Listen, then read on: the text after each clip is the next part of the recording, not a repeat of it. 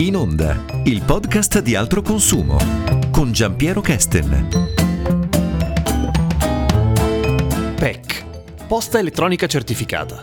Nonostante abbia un nome strano che sembra un po' un'onomatopea, è in realtà uno strumento piuttosto utile e anche piuttosto comodo, a dire la verità, che ci può risparmiare un sacco di fatica e semplificare moltissimo la comunicazione, soprattutto quando si parla con le istituzioni.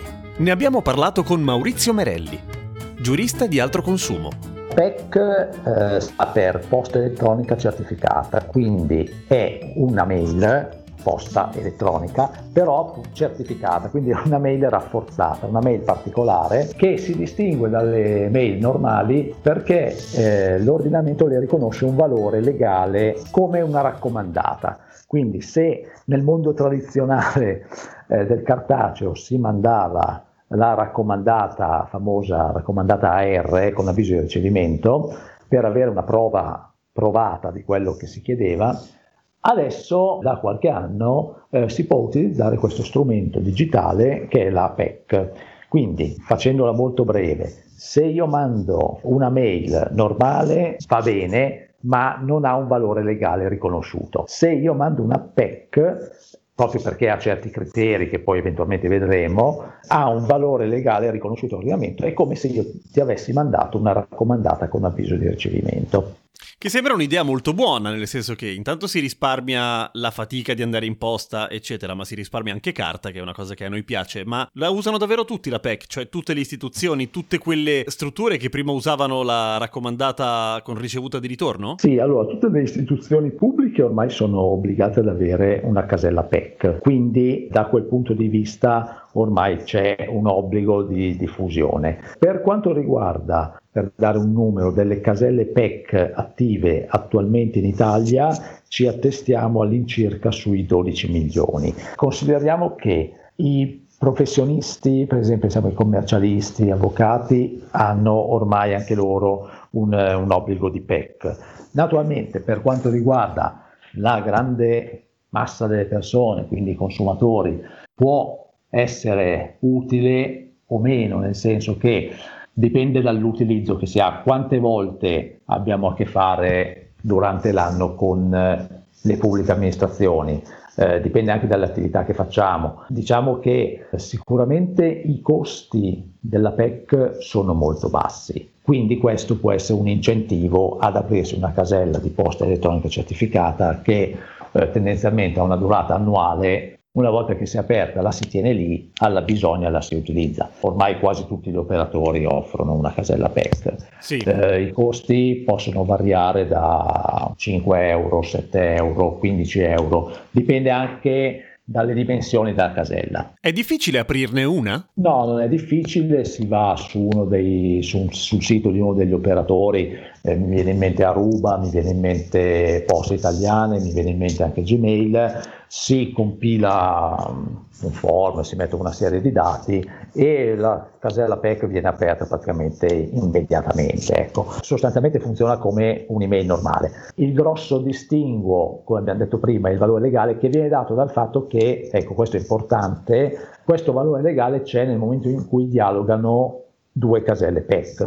Ok, quindi cioè? Se io mando una P E C a una casella di posta elettronica normale o viceversa, il valore legale a questo punto non opera. Quindi deve essere P E C verso P E C e viceversa. Esatto, quindi tipicamente io mi apro una casella P E C e mando un'email certificata al comune, per esempio. Certo. In questo caso, perché sostanzialmente il meccanismo tecnologico che c'è dietro attesta che nel momento in cui arriva al destinatario questa mail, a me arriva praticamente la famosa vecchia cartolina della ricevuta di, sì, di ricevimento. Esatto. E quindi mi arriva questo messaggino, del, quindi io so che è stata consegnata e eh, quello che l'ha ricevuta non può dire di non averla ricevuta, mentre se io ti mando una mail normale può essere finita chissà dove, diciamo. Ecco, le... può essere, posso mettere ricevuta di ritorno, sì, no, però quello può anche non leggerla e quindi pensiamo a una controversia legale,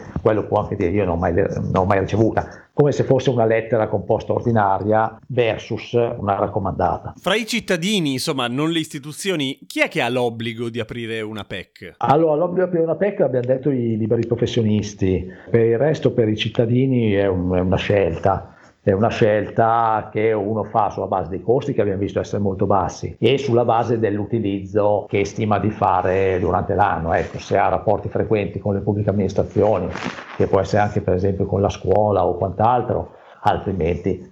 Ecco, c'è anche da dire che uno dei vantaggi della semplicità di questo strumento è che posso aprirla quando voglio, cioè non è che devo aprirla, non so, nei primi tre mesi dell'anno. Quando mi serve la apro e può stare lì, e la utilizzo quando voglio, ecco, quindi ha pochi vincoli, il che la rende uno strumento agevole. Diciamo che quando è stata introdotta nel nostro ordinamento, francamente la pubblica amministrazione pensava che fosse la rivoluzione copernicana e ci fosse un utilizzo veramente massivo eh, di questa P E C. E poi cos'è successo? In realtà non è che ci sia stato poi tutta questa grossissima diffusione, ecco, c'è, eh, ha un, un buon utilizzo, però ecco, eh, tant'è vero che poi adesso con le varie sigle spesso si ten...